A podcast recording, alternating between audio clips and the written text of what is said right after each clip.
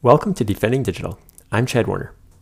Today's topic the best portable antivirus scanners for Windows. If your Windows PC gets infected with malware, the anti malware software that you have installed may not be enough to remove it. Fortunately, there are several portable anti malware tools that you can run. Let's look at the best portable antivirus or anti malware tools to scan and disinfect your PC. The threat. If you've used a computer for more than a week, you've heard about malware, or at least viruses, a type of malware. Malware is a generic term for malicious software. What can malware do? Steal data, delete data, lock your files and prevent you from using them, that's ransomware, spy on you, including through audio and video, damage hardware, and use your device to send spam or malware. If your Windows PC gets infected with malware, or you're suspicious that it may be infected, you should immediately turn it off. Why? If you continue to use it, or even let it sit there connected to the internet, malware may be running in the background.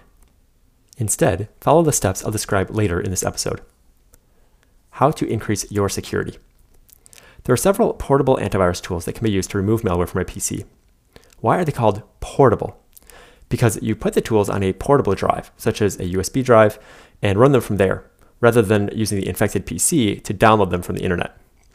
Not all the tools I'm going to list here are truly portable in the sense of running directly from a USB drive or other external media, but they will let you install on your PC from the USB drive.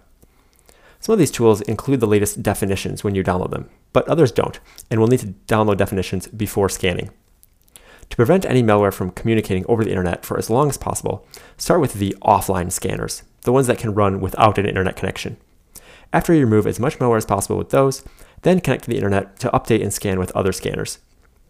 A couple of these scanners, McAfee GetSusp and VIPRE Rescue, don't have a visual interface. They run on the command line, so you'll see a black window with white text appear. And I have screenshots showing what that looks like in the blog post that goes along with this episode at defendingdigital.com. In most cases, it's overkill to run as many tools as I'm going to describe, but when it comes to removing malware, I prefer to err on the side of caution. The threat of malware is another reason why I strongly recommend that you take regular backups so that you always have a clean copy of your files. I've done previous episodes on backups, and you can find those at defendingdigital.com. The best portable antivirus tools. Here are the best portable antivirus or anti malware scanners in alphabetical order, and these are all free. In the next section, I'll explain how to download and use these. Don't worry about writing all these down. I'm going to have them listed as well as linked to in the blog post that goes along with this episode at defendingdigital.com. Avira PC Cleaner, ClamWin Portable, Emsisoft Emergency Kit Portable, McAfee GetSusp, Hijack This Fork Portable, Hitman Pro, Kaspersky TDSS Killer Portable, Kaspersky Virus Removal Tool, McAfee Stinger Portable, McAfee Safety Scanner, Norton Power Eraser, McAfee Rootkit Remover, Sophos Virus Removal Tool, Super Anti Spyware, and VIPRE Rescue.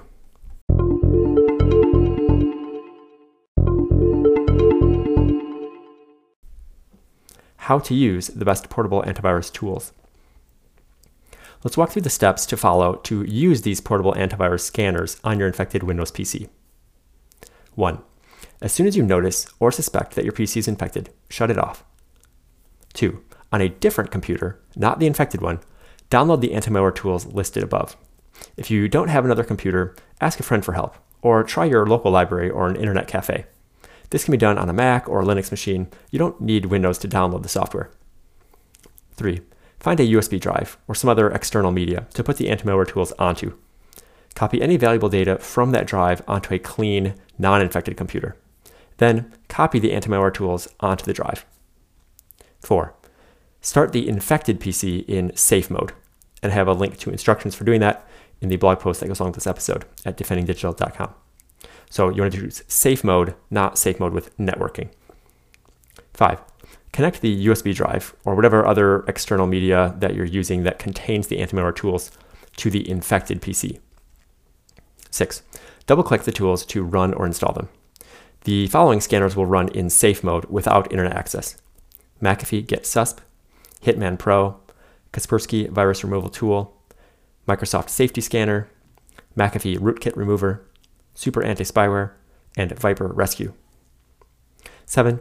Restart the PC into normal mode and run the rest of the tools which need internet access.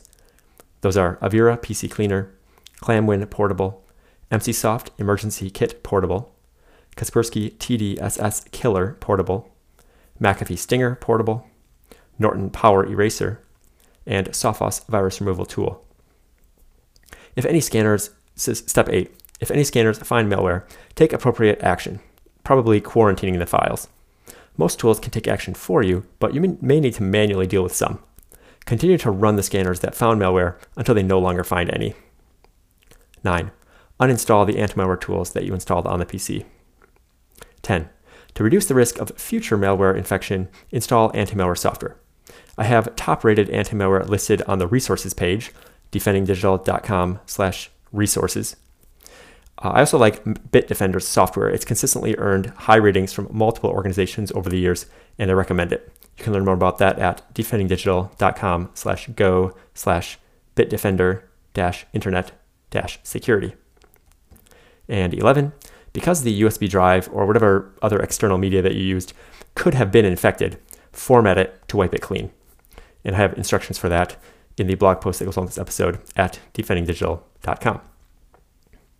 If you are interested in learning more about protecting yourself from malware, you can find more resources at defendingdigital.com.